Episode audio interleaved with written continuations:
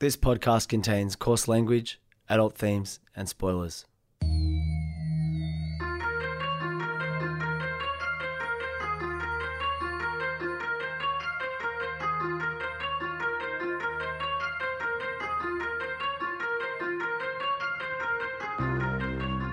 My name's Peach, and for the past couple of years, I've been helping my friend Shag overcome his childhood aversions to everyday foods in the podcast Fussy Eater.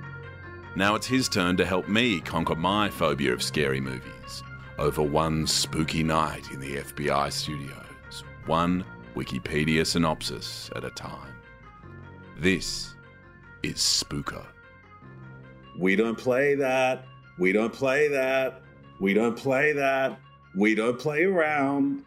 One of the classic mini hooks from peak 50 Cent era, like 2002 from What Up Gangster. Shag, the big, big news researching Spooko this week was I didn't do any research because he was on the Breakfast Club this week addressing various allegations the game had made about songs they wrote 20 years ago.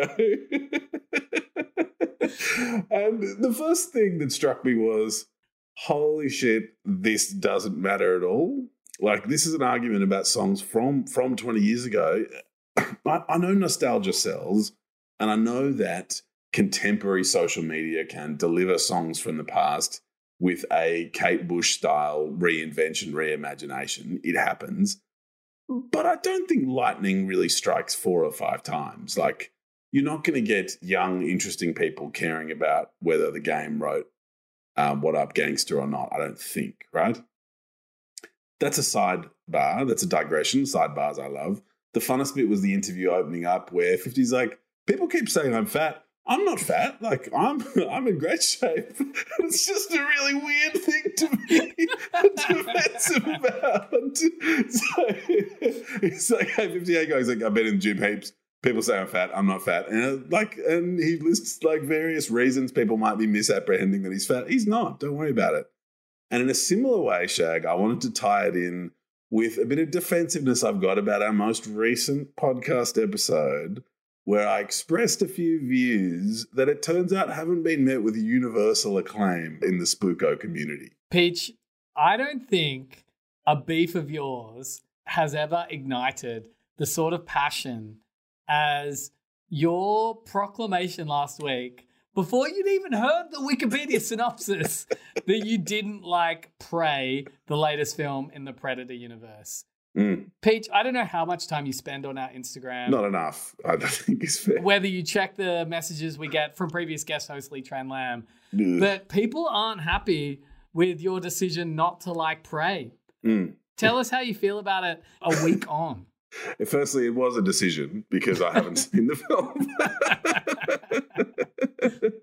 Secondly, one of the strongest arguments I've seen marshaled in favor of Prey is like, oh, yeah, yeah, yeah. No, it's an experience. You've got to go to the cinema and see the film and really feel it unfold. And it's not actually showing in cinemas, it's only showing on Disney Plus or Hulu in the States. Well, sorry, then what I said was misleading. You have to see it as a film rather than, rather than, rather than, as listen a to Wikipedia synopsis your friend Shag is Yeah. telling to you. And basically, this is a long-winded way of coming to the point that I'm right about all this. So, so get ready for get ready for an obstinate internet-style argument that goes nowhere. Robbed of its filmic techniques, robbed of its you know popcorn and moving images, um, Prey sort of boiled down to um, ideas scribbled on the back of an envelope, Wikipedia style, and that means that its impact can only be what a bunch of people who've never met come together and decide is its plot. And that robs it of any romance, of any nuance, of any auteurist angles and insights. And so what that means is I'm getting only a little nub, a little kernel, a little hint of what the film is. Now, that's fine. And that's what you're going to get with a Wikipedia page. You're going to rob the film of its filmic power the frustration I've had with the surprisingly passionate backlash on Prey, and the reason I'm doubling down on my original view, taking the cowards, the reason I'm taking the cowards approach to really double down on my view that Prey sucks, is that's all I've got to go on, and that's the absolute premise of this podcast. Like you can't come onto Spooko and be like, Pete, you really need to watch the films. the, the point is that I don't watch them. that's that's the, the the whole thing is that I don't. So if you are on here expecting me to watch these films, uh, you are going to be desperately disappointed, and I'm so sorry. And almost the point of the podcast is to rob these films of their filmic, uh, you know, of their filmic attributes. So, Pete, you're saying that everyone who is upset with you not liking Prey is essentially wrong for having that opinion. They they don't get that I'm right. Is my point. and so I'm just decided not to waver from my view, even though I'm sure if I saw the film, I'd enjoy it very much. With that said, though, Mm. I just want to read out some of Lee Tran's message to us Mm. because I, I- think for anybody who is still upset with you not liking Prey and probably isn't super happy with you doubling down. Doubling down. I think this is actually a pretty this this gives the nuance Mm. that was missing in both the Wikipedia synopsis and my retelling of the Wikipedia synopsis and not adding the flavor. Mm. Peach, I've never, never more aggressively, disagreed with you about a movie than Prey. It really is a movie where watching it is so key to the payoff. Also, before Naru's brother dies, he says something like, This is as far as I go. No more. This is it. So when Naru sets up the trap for the predator, she says the same thing to the monster. This is as far as you go. No more. This is it. And you're like, hell yeah. I also love the way Lee Tran writes messages. That, this actually sounds sick as, as well. Right, I, I read right. this message tonight. I'm like, yeah, that is actually really sick. But, But also, also, there's, there's major, suspense. where you're like, how the hell will she do this? As everyone has been totally destroyed by the predator before this. So when she pulls it off, it is so surprising and so quick. You don't even really realize how she pulled it off. That's the power of the scene. Whereas if you read what happened, it might seem supposedly obvious. But when the scene happens, it's truly surprising and suspenseful. I didn't even fully get it at first. So it's not obvious at all. I think Tom had a similar response where he didn't initially understand it either. It's not actually obvious. I actually think it's the most amazing scene in the whole movie. I think it's something you definitely should watch rather than have explained because it sort of strips away everything that is awesome about it. This is why it exists as a film, and we remember films and not Wikipedia entries entries. lol. Uh, that and- is low. that is lol, right? And and again, it comes to the crux of this podcast. It's Mm. like I am telling you the Wikipedia synopsis of horror films because you can't deal with horror films. But eventually, we, we, we need to remember that horror films are not just their Wikipedia synopses. So I, I, I say let's call it a draw. And let's move on to the film we're going to cover today, which I'm pretty Mm. sure no one is going to like. this is a brand new Shudder exclusive oh, called What Josiah Saw. we love you, Lee Tran. That goes without saying. And love these messages and can't wait to have you on Spooko again. Blah, blah, blah. If we right our ways and we right a great wrong, then we could save her. Is that Robert Patrick? We could save your mother, boy. People save that property. I swear it's haunted. It's time to let the place go. What about Paul? An old bastard just wants revenge. There's something he's doing. I need to wait till dark to tell you. It's dark now. When you run, boy, you run far from here. You can hear that bell.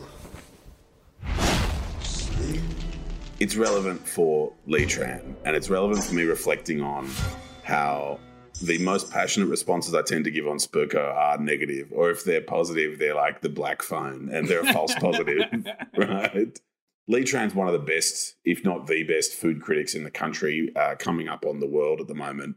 And it reminds me of that shit idiot AA Gill, like rot in peace, AA Gill, pull one out for you being dead. Do you remember he's that snobby reviewer who Like, remember when Gordon Ramsay's original TV series called out Boiling Point, where they interviewed A.A. Gill on Gordon Ramsay not letting him into the restaurant? And he's like, "Uh, I just thought, mm, being kicked out of a restaurant, uh, how quaint. Mm. It's just like, A.A. Gill, like, you suck. And, and he made his whole career of going to Michelin star restaurants and being like, oh, it tasted like an Eskimo's ear shitted out of penguin's vomit and then you know the, the, the nonsense. And it's quite fun to be pointlessly mean about stuff and i like to do it on spooko if we take the example of prey as a good example. And there's a lack of intellect and a lack of open-mindedness and a lack of allowing yourself to experience the artwork in doing that all of that said, what Josiah saw looks shit, and I don't think it's going to be very good. well, look, to what you said before, Mm. I went for the quick joke about being like, no one's going to like this. There's Mm. actually there's a lot to like about this film, but there's also a lot to deeply hate about this film. Which feels like it might be long. I was just watching and I was like, ooh, this feels like it could be pretty long. It's long, but it actually goes pretty quick. oh, yeah? So first of all, you mentioned uh, it stars Robert Patrick, one of those actors where they play one role and then you can never see them as anything else. He was the T1000 in Terminator 2. I have an it's probably an irrational, but an hmm. irrational anger at the TV show Brooklyn Nine-Nine for overly obsessing over the film Die Hard.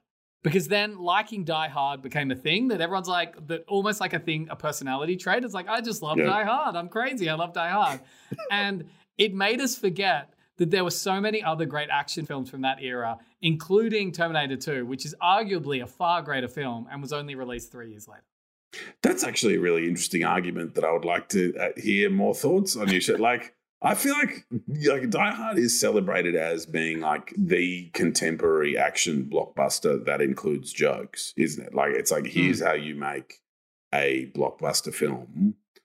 Yeah, okay, and then Terminator Two. Yeah, and Terminator Two, I guess, is arguably that. you you could pit them against each other in so many ways. You know, Mm. what has the most culturally relevant tagline? Die Hard's got yippee yi yo motherfucker or whatever.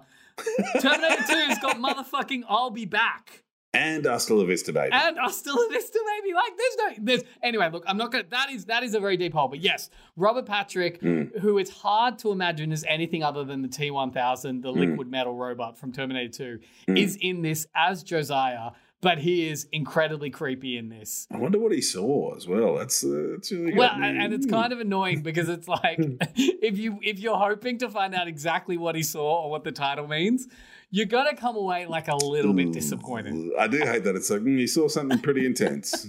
So- he saw something that sparked off all the events in this movie. So it's pretty. It's pretty. Okay, cool. so the other thing about this movie, Mm. again, like it, it comes down to like a key part of this podcast is starting beefs, and you've started a beef with Shudder, Ugh, yeah. which is not unwarranted. But what Shudder has done has evolved its marketing into a razor sharp point that just nails horror fans like me and just keeps us engaged, right? So, streaming platforms can't go out and be like, I'm a streaming platform, watch heaps of stuff. Like, they just can't do that anymore because there's so many and there's Yeah, no way to differentiate it, right? And even Shudder, when Shudder came out, it's like, well, we're the place for horror. And then every other streaming platform has a horror section, and often they have the more expensive, bigger budget horror films. Like if I want to see *Malignant*, I don't go Yeah, to. Shudder. If I want to see, you know, the Saw franchise, I don't go to Shudder. I, I, I don't go to Shudder for that. So what the fuck does Shudder do? Shudder doubles down on the fucked up films of the horror world, the things that are going to attract my more morbid sensibilities, right? So obviously they did. First of all, they did it with Sadness. We covered Sadness a couple of weeks mm. ago. I made Will Reichelt watch it. I still feel bad about that. There are there are still things in that film I didn't say on this podcast because I was like, I don't want to cover this.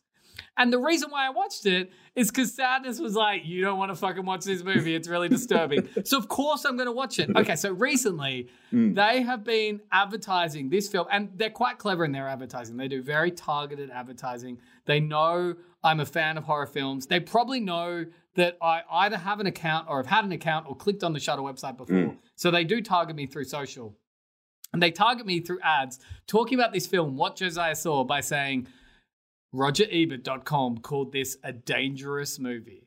And so, of course, I see that and I'm like, "Why do I need to fucking watch this film. And then the other clever thing they do, their Hmm. interface has a Letterboxd style approach where you can see everyone's reviews underneath the film. And everyone's reviews were like, look, this is a long film. Feels pretty slow at the start, but stick with it to the end. So of course I'm gonna fucking stick with it to the end to see why it's like dangerous. So because of that, I know a lot of people have probably seen the ads for this, have probably seen the reviews that are like this movie is dark and bleak and fucked up and want to know what happens.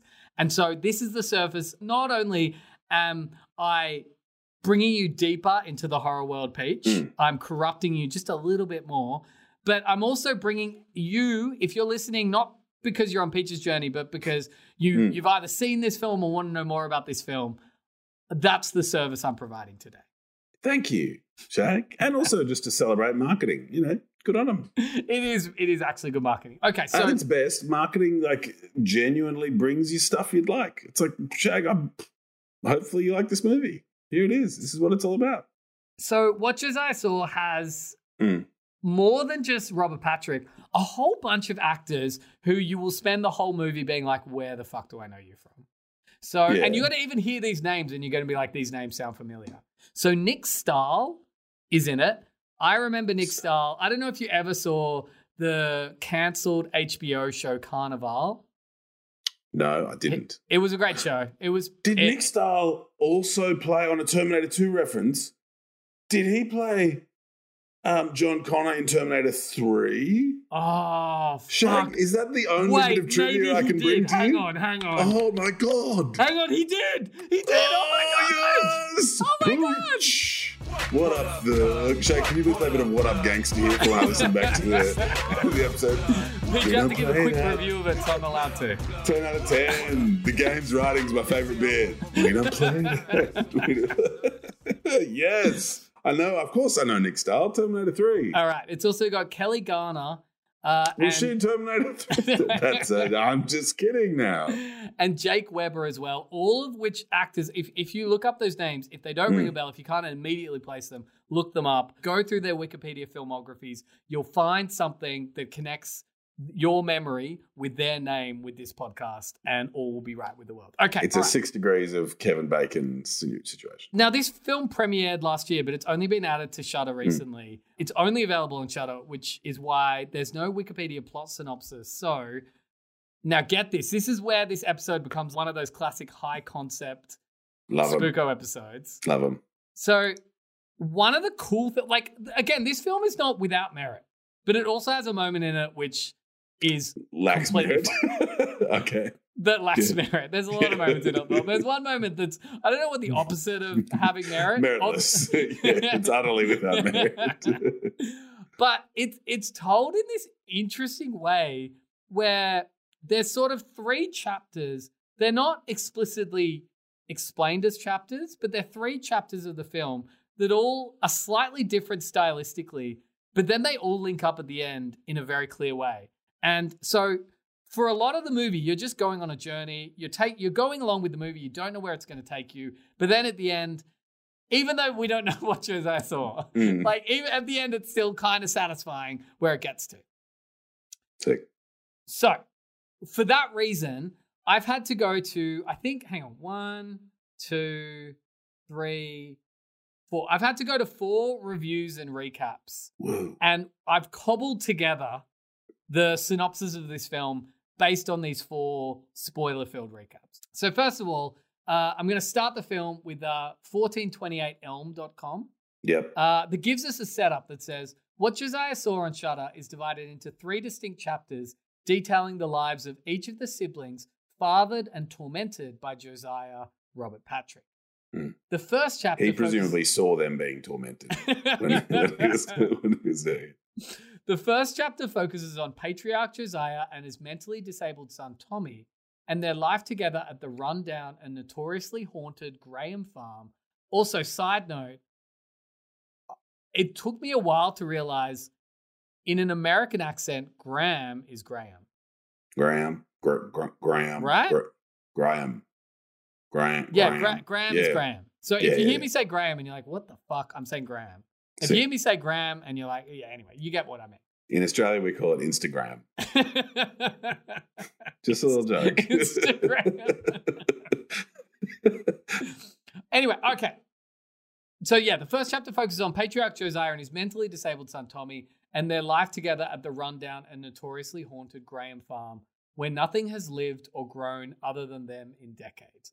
That's actually a good line. Where nothing has grown other than them it's decades. not much of a farm in that case. well, when does the farm stop becoming a farm? Yeah, is it always a farm? big- like, if you ever grew patch. something, if you ever raised at, like cattle at some place, is it always a farm, or does it stop being a farm at some point? Shag, I'm with you. I'm there.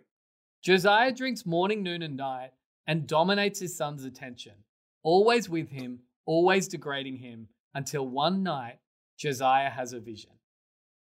Now, okay, now well, this jumping. surely is what. Okay, sorry. Yes. Well, well, I'm jumping to highonfilm.com to give us a bit more backstory. Sick. So the film opens with Tommy and Josiah Graham sitting down for a normal dinner, except this one had an old school pre meal prayer where Tommy prayed for his mum and his siblings. Josiah makes it pretty clear that he doesn't believe in God. He tells his story where he's, and, and also, side note as well, Yeah. in both of these, they talk about him being a mentally disabled son, which again, I don't know if that's like a cool thing to say. It is not a cool thing to say. And uh, it, it's like in Joker, where they keep talking about Joker having mental illness. It's just, he's just generally like a bit slow. They all speak in that very thick Southern drawl, and Mm. he's clearly quite childlike, even though he's obviously like in his 40s. I imagine it's treated very. Yeah. Anyway, It's, sorry. it's, Please continue. yeah, it's, it's treated very cartoonishly to the mm. point where Josiah sort of tells his son about seeing a leprechaun doing a jig on the hill. And the son's laughing, being like, You didn't see that, Paul. And he's like, I did. I did. Swear on my life. I did. And then he's Sounds the- really weird. I know, right? And then the point of the story is, and it's like, but how dumb is it believing in leprechauns just like you believe in God? It's just like, and the son's like, oh crap. That sucks. what, what a shit thing to say. What a shit thing to say after I said my dinner prayer. Uh, Anyway, 50 Cent would have loved saying that on The Breakfast Club. anyway, that same night, Mm. Josiah is woken up to see something terrifying. Now we know that because we just like, see like, him going. whole, is he like, you won't believe what I've seen. Imagine no, he's if like you had seen stare- it. he's clearly staring at something, and the soundtrack is like, woo! You know, like soundtrack's nothing, and then it Mm. just goes into overdrive to make it clear to the audience that he's seeing something. But we also don't know what Josiah saw. There's the time. Yes. Yes. Okay. Okay. It wasn't God or a leprechaun. The incident apparently changes Josiah's mind about God, and he tells his son that he was visited by his late wife, who apparently burns in hellfire, and that they should wash away their sins and make peace with God. The old father stops prancing around the house like he did and tells Tommy that he has to right a great wrong to save the wife. All right. Okay. Right? You following? Yep. Okay. So we told you before they don't treat serious hmm. things well in this film. Yes. There's a pretty big, I was going to say undercurrent, but it's more just a current of familial sexual abuse in this film, but Mm. treated in the cartoonish way that other very popular blockbusters have. I had this I had this memory. We talked about uh, Noomi Rapace on this podcast a couple of episodes ago. She was in the original Swedish films that covered the girl with the dragon tattoo Yes. series. Do you remember how big those books were? Oh, hugely. Stieg Larsson actually one out for Stig. Yeah. It's weird that they were as big. But- And look, I'm going to spoil the ending. So if you've somehow missed the ending and want to still read the books, maybe turn off for like a couple of a couple of you know Mm. what's what's the a couple of dozens of seconds. I don't know how to say Yeah, that. a minute is what I, is what I call it. A few, A minute. few, few, few dozen seconds. I think people maybe forget or gloss over the fact that the bad guy was like this horrible rapist that kidnapped and tortured and then killed migrant women in a sex dungeon because he and his sister had been abused systematically by their father their entire lives. And it was like this long line of legacy sexual abuse in the families. And it was this incredibly dark end Mm. But everybody was like, perfect popcorn book for a flight. Everyone Yep. needs to read. And I guess my point is, in that film, it probably wasn't treated as seriously as it should be. And it's the same in this film. It's almost treated like a cartoonish bad guy trait. This is like with British crime thrillers. So Al's like, man, I super get it. Why you know you do not watch horror films. I wouldn't either. Excuse me while I read my like macabre, like forensic, like English serial killer book about like slicing people's dicks off into like little bits and like It's always sexual them. violence. Yeah, If it like, doesn't okay, involve cool. kids, it's sexual violence, Mm. or on pretty much every British crime show, eventually it's both. Good. A- And I don't think people are like, I don't think people necessarily want to see it, but people want to be shocked. People want to be disturbed. Coming back to the thesis of this show, I think horror is a valid art form. I think most people would enjoy it if they can Mm. break through the adult fear of it. Anyway, all right. So back to 1428elm.com. Mm. Upon hearing Miriam's message, which is the mum, Yes. and at the direction of Josiah, Tommy starts cleaning up the, the farm. So Josiah's like, first of all, we got to clean up this farm. It's gross. Like, if we're going to make good for our sins, if we're going to repent because our, your mum's in hell, we're going to have to do better. So they start cleaning up the house, and the dad finds some super old school, like porno mags under Tommy's bed. And Tommy's like, well, they belong to my brother Eli.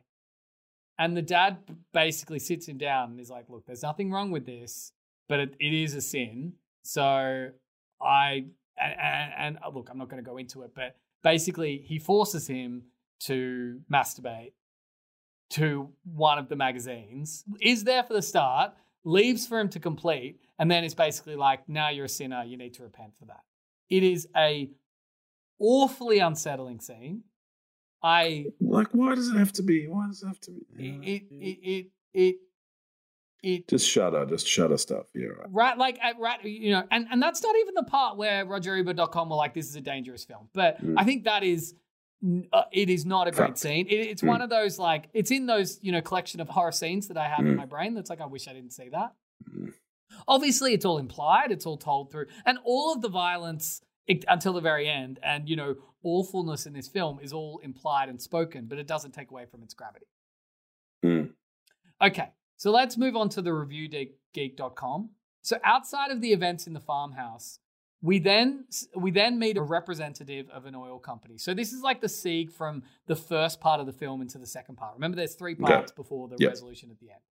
A representative of an oil company who's making plans to buy houses in the area, including the Graham farmhouse.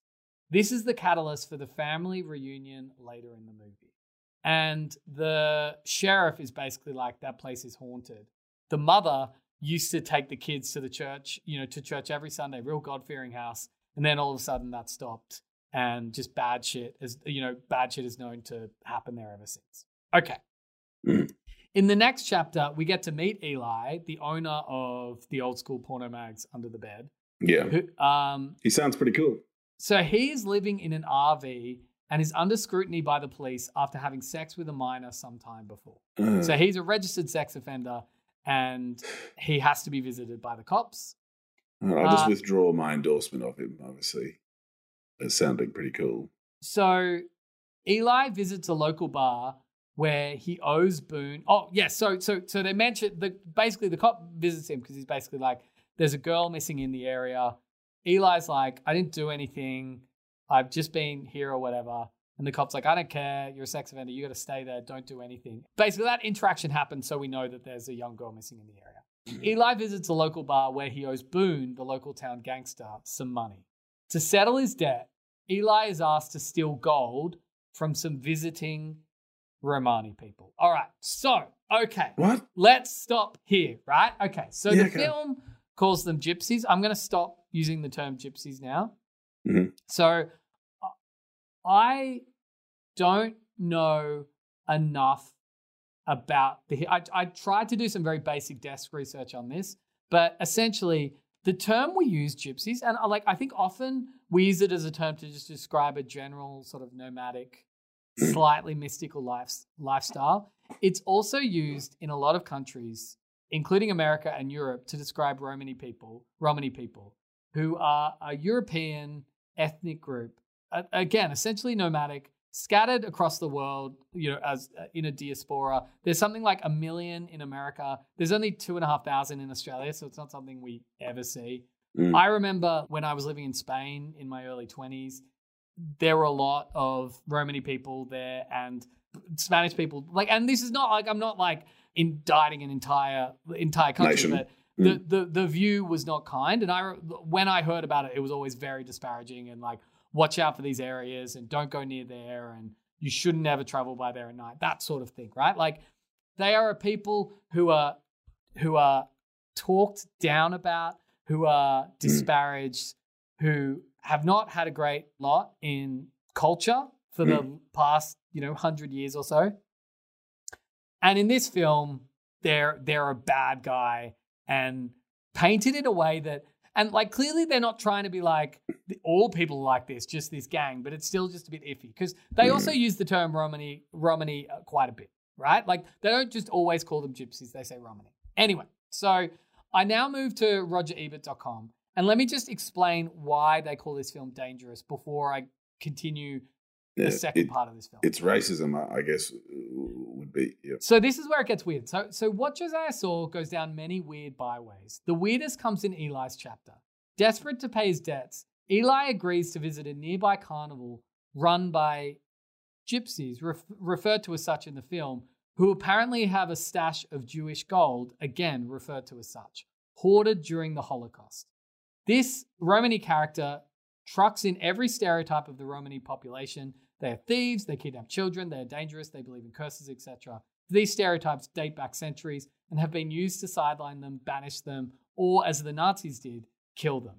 What Josiah saw includes a couple of actual newsreel clips. This is true, okay? So mm. when Boone is explaining that they believe that they have gold bars and they're from the Holocaust, they show just newsreel footage of like just and nothing like in fact there's no there's one graphic scene of a lot of and, and sorry excuse like trigger warning actually. This scene is fucking graphic. Of like jaws like you know human jaws because obviously they they tried to extract as many much gold from Teeth. gold teeth as they could right? Mm. And so they use this newsreel footage to be like you people did steal gold in world war ii which is like fair enough but why It was them. why Yeah, yeah, exactly. right like and it- it's Yeah, not yeah. it's not explicitly saying that but it's Mm. muddy enough for it to be not good right anyway Mm. so the final line of the review says using a clip of people being marched to their deaths especially in a scene where the characters display the stereotypes used by the nazis to justify their actions is indefensible so that's how the review ends now now this is where and i'm sorry to go on so many tangents this is No, no. things get weird though right That seems fair. Like, I, that that seems pretty fair. Yeah. If you thought a film acted indefensively and was dangerous, what review out of 10 would you give it? well, I think you must give it no score. I, I think. Must you right? not? Right? Okay, so this is the weird thing about that Well, review. like three stars. It's Well, all right. Okay, well, wait, wait, wait. They give it two stars, but Okay. it gets complicated because the RogerEbert.com system is only four stars. And I've Okay. realized there's a kind of review inflation in which the less stars, the more accurate the rating is. So, for example, if it's out of 10, a Mm. four out of 10 is not worth, like, I, you, a four out of 10 is garbage, right? Like, Okay. four out of 10 is like, never watch this film. Mm. What a piece of shit. Whereas a two star film is like, oh, it's fine. Yep. Right? A two and a half star film is like, oh, there's something there. So a two star film, which this film was given on RogerEbert.com, out of four Mm. with inflation, it's probably closer to like a three star review. Yep. Which is fucking weird for a film you For said is dangerous and indefensible, right? But it just goes to show that this film is there's just something about this film. There's just something about what Josiah saw that that people is like. Do you know what I mean? It's it it isn't outright being like fuck these people, and it, it's it's just very dangerous in the way that it plays this scene. I like. I feel like this this leads back to a criticism we can make of Shudder though as well, because Shudder uses that review to suggest that it's the content of the film, right? Right? There may be some dangerous act or something like that, or some scary serial killer or gory murder, whereas it's actually the politics of the film that is indefensible. It's the politics of the film that's dangerous, this is like remember they were trying to remember the DVD era 15, 20 years ago, where it was the, only way you'd make money on like a non-hyper blockbuster was on DVDs. And when Gigli came out on DVD and they're like, oh, buy the movie or like see the movie that everyone said was shit. Can you deal? Can you, can you deal with maybe seeing the shittiest movie ever? Probably too scared to watch it. Or are you? Maybe go see Gigli. Like it's sort of trying to leverage in a way that I think is a little bit dishonest, frankly, in Shudder's in the Shudder scenario because it's yeah. And, and That is actually a re- that is actually a really good point because at least with the sadness, they're like, "This is the most disturbing, Yeah. gory film," and it's like, "Yeah, it was. It there really was." yeah, that's that's what it was. Whereas this one, they're like, they probably should have been Pretty- like, "This movie is pretty racist." problematic. Roger Ebert says problematic. anyway, all right, okay, so let's go back. Fuck, to, I hate Shudder. Let's go back Shudder, to. if you're listening, like our DMs are not open. Like, I've tagged fuck off. In this so they know that we're talking about. Great, great. Let them know. Look, we go back to the reviewgeek.com. Hmm. So Eli is joined by Billy and Logan, who are two of Boone's men, who task themselves with stealing the gold while Eli distracts the Romany women. On arrival, the men are greeted and they ingratiate themselves with uh, the, the the circus. Classic heist. Yeah, you got to come in. Oh, it's basically It's such a weird plan. It is such a weird plan. I don't understand. Basically, they're like, you just go party with them, we'll go steal the gold, and then we'll see you at the end. I don't understand the plan. I, I mean, I've never been in organized crime, so I don't know how a heist would usually go. Oh, guys, don't party over near the gold. Woo, the party's over here. Come over here. Woo. Don't worry about my other friend who came with us who's going towards the gold. Man, Anyway, while Billy and Logan go looking for the gold, Eli gets friendly with one of the women. They don't even know where it is. right? So Eli gets friendly with one of the women. He is then introduced to a fortune teller who tells him he's going to die soon. Now, also the trope of the fact that oh, they're all mystical and Mm, there's a fortune teller, and the fortune teller is, and you can imagine, like, I reckon, without me saying anything about the fortune Yeah. teller, you can imagine exactly what she looks Yep. like, 100%. right? And she looks like that. Like, I promise you, in your this is a this is a classic Spooko magic trick. Imagine what this Mm. stereotypical fortune teller looks like, Eastern Yep. European, uh, uh, you know, looks like, and you're right. I promise you, you're right. Anyway, so this ominous warning almost comes true when they realize, as this fortune teller is basically reading Eli, Mm. she's like, "Oh fuck, you're here to steal our gold," and then we see a fight breaking out, and Billy and Logan are killed. Eli's knocked unconscious, but manages to escape before he makes a shocking discovery. They have the missing girl. It's just a bit like, oh, it's weird that they Oh, have kidnapped this God. girl. And anyway, he rescues her and makes his escape. He then returns to Boone and hands him the gold. Boone is happy with his prize, but after touching the gold, dies of a heart attack as if it's cursed. It's this film is really at this point you're like, what is even going on? Yeah, okay. I also promise you, this whole that's the end of this gold subplot. We know nothing we else. don't, we don't hear about the gold as No, well. no, no, So that's it, that's it, that's the end of it. Okay, all right. So chapter three now, is it? Yeah, we're into chapter three. Back to 1428elm.com. Now remember, we've we've seen from two of the children of Josiah. Now we're up to Mm. the third Mary. So Mary's chapter in what Josiah saw is a discourse on depression. The first scene in Mary's chapter shows Mary and her husband applying to adopt a baby as she had a tubal ligation at a young age, but now feels called to be a mother. But this also feels like a last ditch effort to make this second try with her husband, Tony Hale, work. Now, in this chapter, again, this like they, they spend time characterizing these characters because not a lot happens in these chapters. Yeah. We see her exhibit classic signs of depression and PTSD, inability to finish simple tasks like grocery shopping, a fondness for sharp objects, terrifying nightmares, one in which she wakes up in the night and starts just stabbing herself repeatedly, but then we realize it's just a dream. So And we see her inconsist- dreams, but we don't see what Josiah saw. That sucks. and an inconsistency with taking her meds. what Mary dreamed, I guess, is an alternate, an alternate name for the film. So Eli shows up one day, unannounced. There's clear history and weirdness. And he's like, Look, I know you don't want to see me, but I think you need to sign the papers to sell the farm. I'm now going to go back to the house and get the rest of the family to sign it, but I need you to sign it. You don't have This to. is the all you have family do is- reunion. yes, the right? oil transaction. and he's Sorry, like, yes, all you have to do is sign it. You don't have to do anything. And she's like, no, I need to go back to the house one last time. All right, now we go to highonfilms.com. Not to like, what, like, what is it contemplated that they sign? Like, why do the kids like? Do the kids also own the farm? Peach, this is a very good question to ask. If we find that out, I'll be quite satisfied. This is actually a really Yeah, good okay. question to ask. Okay. So together they arrive at the house with a quick stop at a motel. Now, highonfilms.com says, please note this. So that's the review's voice. That's not even No. my voice. But also do please note that. Anyway, Okay. so they make it home and I love that some parts of the film are noteworthy and others you're like, don't worry about this. like what Josiah saw. yeah, what Josiah, don't worry about what Josiah saw. Just we had to think of a title and fucking. So anyway, so. Eli and Mary make it back to the farm where Tommy and Josiah live. from the hotel where they just were. Right from the hotel where they, now now now this is this is where this is where things get a little bit tropey, and I think you're gonna laugh.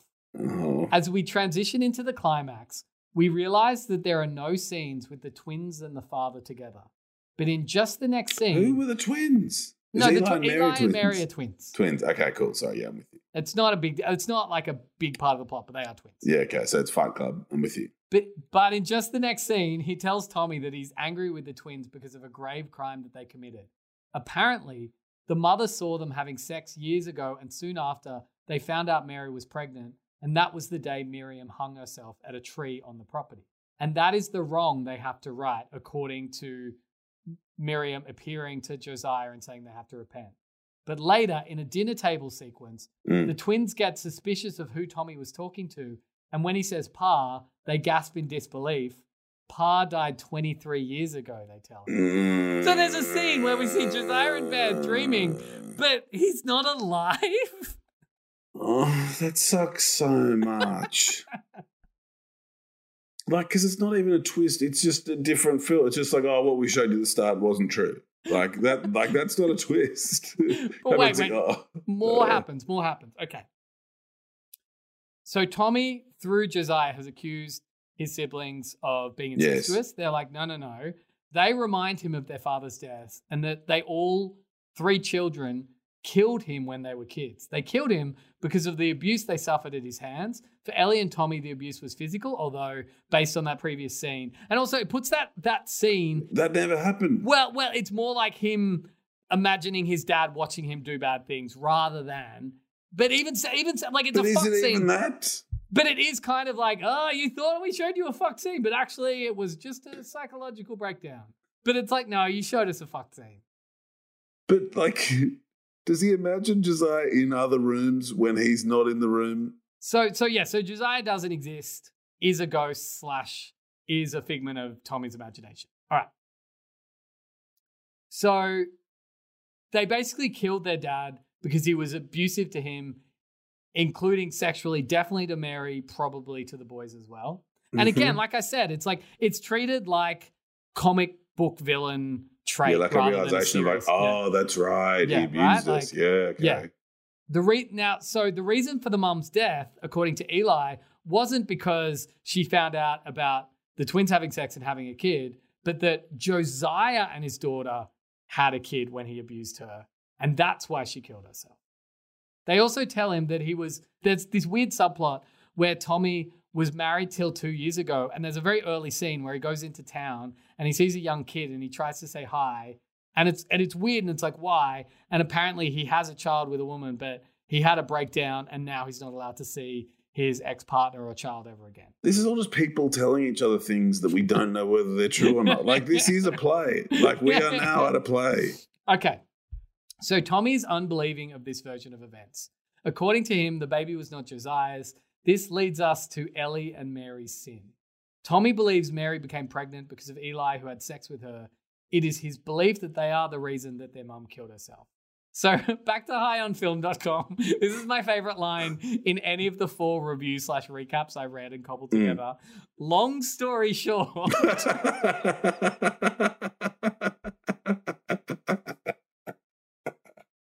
oh, bravo. Eli and Mary find out that the baby they buried in the backyard and the body of the father as well, they buried in the backyard, aren't in the backyard anymore because Tommy found them in the backyard, dug them up, and put the skeletons into a chest in the house. So they open the chest and they discover the skeletons, and it's pretty fucked. Never like seeing a tiny skeleton. Tommy then rushes them with an axe and kills Eli in a single motion, as predicted by Mama Luna. Mm, Boo. Then Mary escapes outside the house, runs to the tree where the mum hung herself. There's then a repeat of the scene where it we think she's stabbing herself again, Oh, yeah. but in fact it's Tommy stabbing her over and over again with the knife in a very like artily shot scene, and then she dies as well. After the climax, the father and son duo sit exhausted in the living room, and the willow tree in the Hang yard. on, hang on. Who's the father and son? The father Yeah. is Josiah. So Josiah's Josiah, back. but, Okay. but he's like, is he a ghost? Is he whatever? But they're both Yeah, okay. sitting in the room of their house. But he's exhausted, even though he's a ghost. He's like,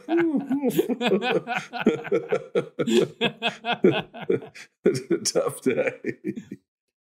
The, the willow where the mom hung herself catches holy fire as a sign of sins repented. And the reason why we know that is if we go to the reviewgeek.com, it Yes. notes that outside the farmhouse, a tree burns with holy fire.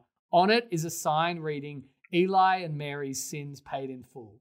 Finally, going back to 1428elm.com, Josiah has been preaching salvation, making Tommy believe that by living righteously, they could all be saved. But truthfully, he's been posthumously leading them all to damnation, exacting his revenge. In the final scene, What, what, what, what? Sorry, sorry, sorry, sorry, sorry, sorry, sorry. So Josiah's a ghost now with his own motivations. Yes.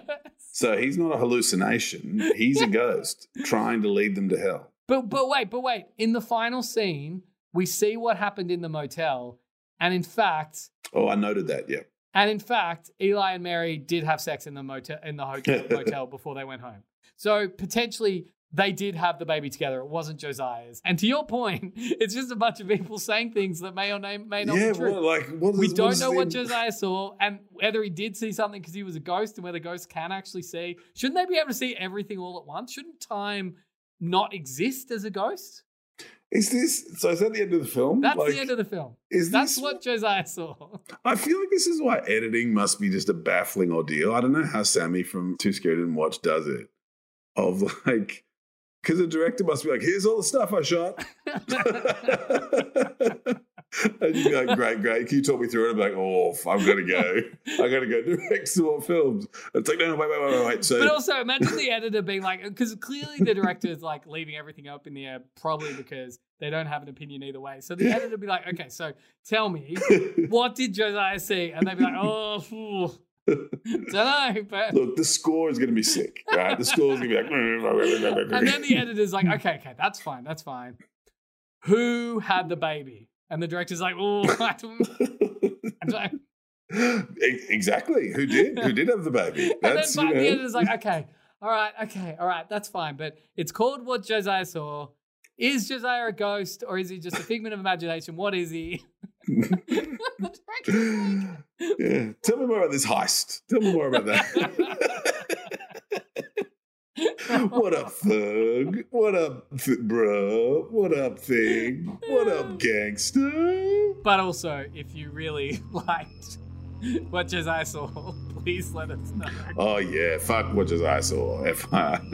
and I definitely won't watch it. Uh, this was recorded at FBI Studios. Please like, subscribe, and follow wherever you can and as much as you can. And Reshes, what's up?